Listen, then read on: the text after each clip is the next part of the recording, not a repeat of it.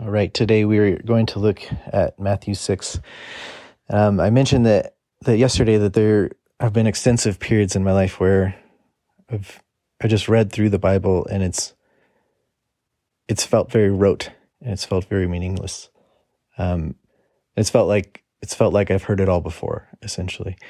Um, but I was I was reading through Matthew six in preparation, uh, I guess for for this week and having to discuss discuss each of the chapters. And I saw something I had not ever seen before, and it it shocked me quite a bit.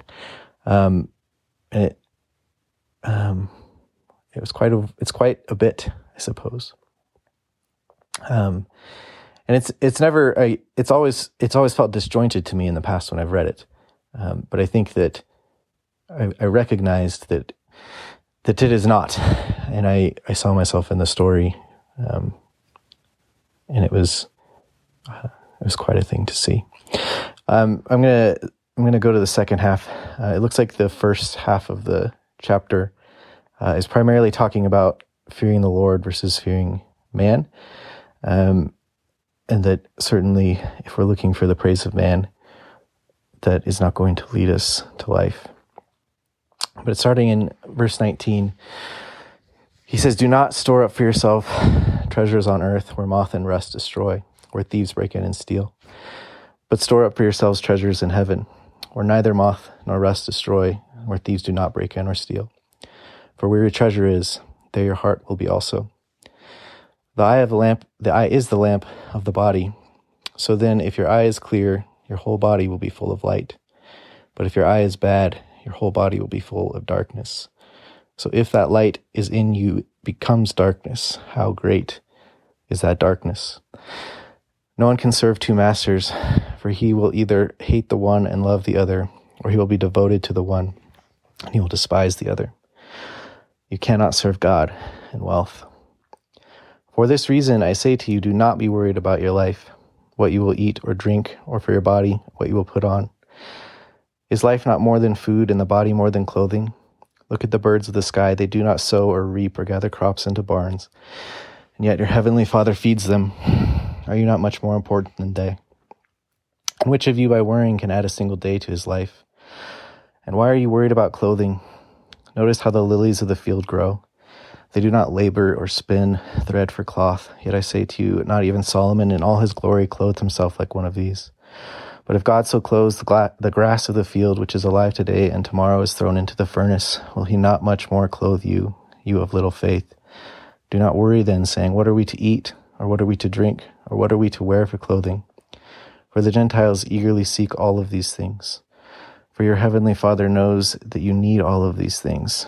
But seek first his kingdom and his righteousness, and all of these things will be provided to you.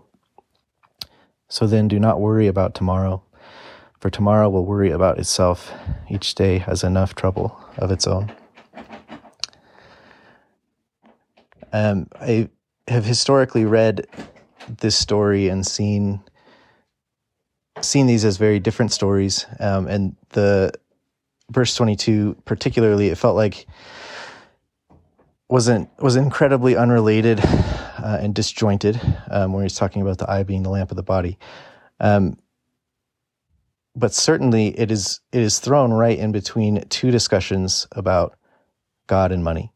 Uh, so it cannot be disjointed. It is it is actually, I believe, fully related. Uh, and then the the story about the sparrows and the lilies, I think, is one of the more common placards on the wall, so to speak, along with I think Jeremiah 29 or wherever it says that the Lord has good plans for you and things like this. Um, but I feel like I feel like it's not taken in context well there. Um, there's a, a VeggieTales thing about monsters and how God's bigger than the monsters. And my children are little, and at bedtime, they are often afraid of monsters. And I think there's a strong temptation to say, like, oh, hey, God is God is bigger than monsters. Nothing bad can come to you because God is so big and He is so strong. Sorry, I was interrupted by one of my little ones. Um, but I think there there is a a common response where we want to say things like, "Well, God is big and big and strong, and He won't let bad things happen to us." And we often, I believe, interpret this story in that way. Um, but I think it's a a poor interpretation, and I think of it so much because certainly all of these people will die, and many of them were starving.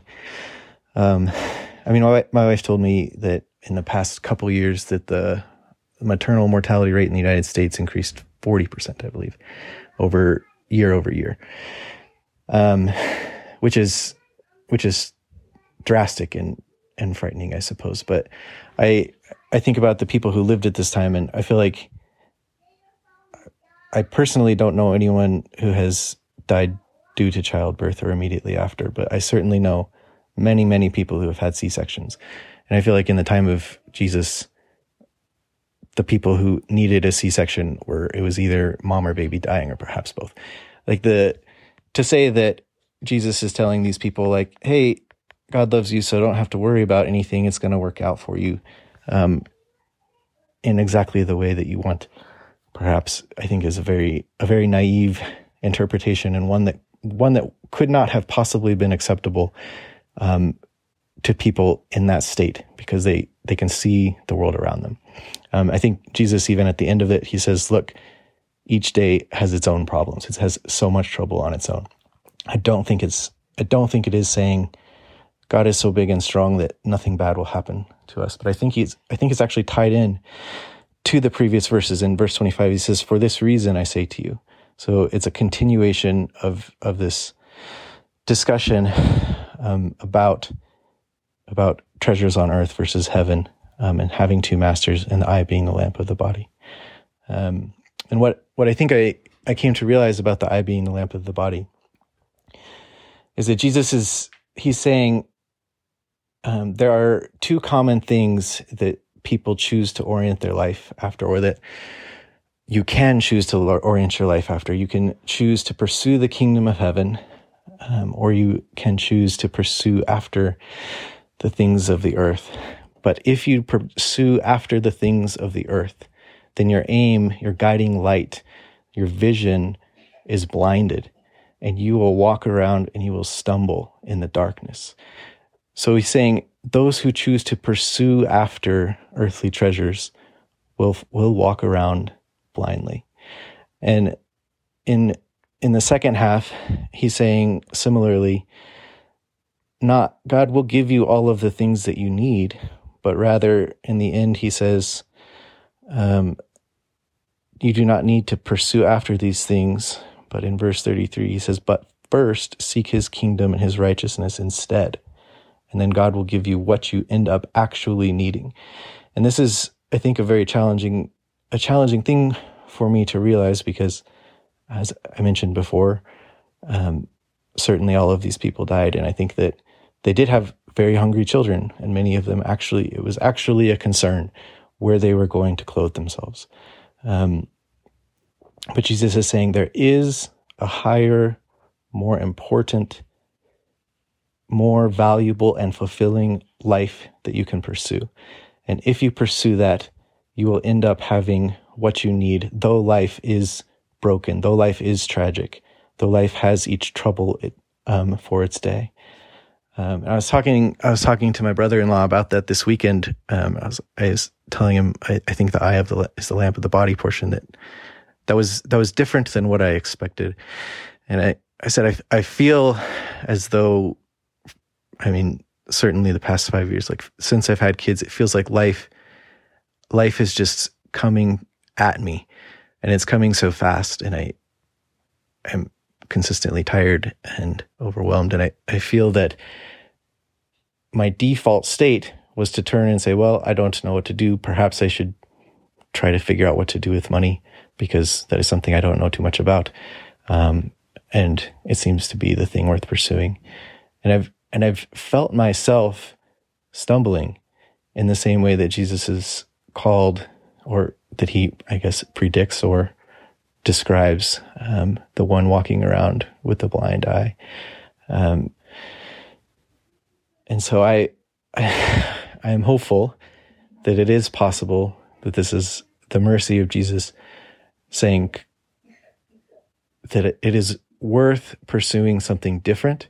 And though it is challenging, setting aside that time and choosing to pursue that life will bring what I do need, and it will be the most fulfilling and useful in the end. So, this is a long one today. Sorry about that.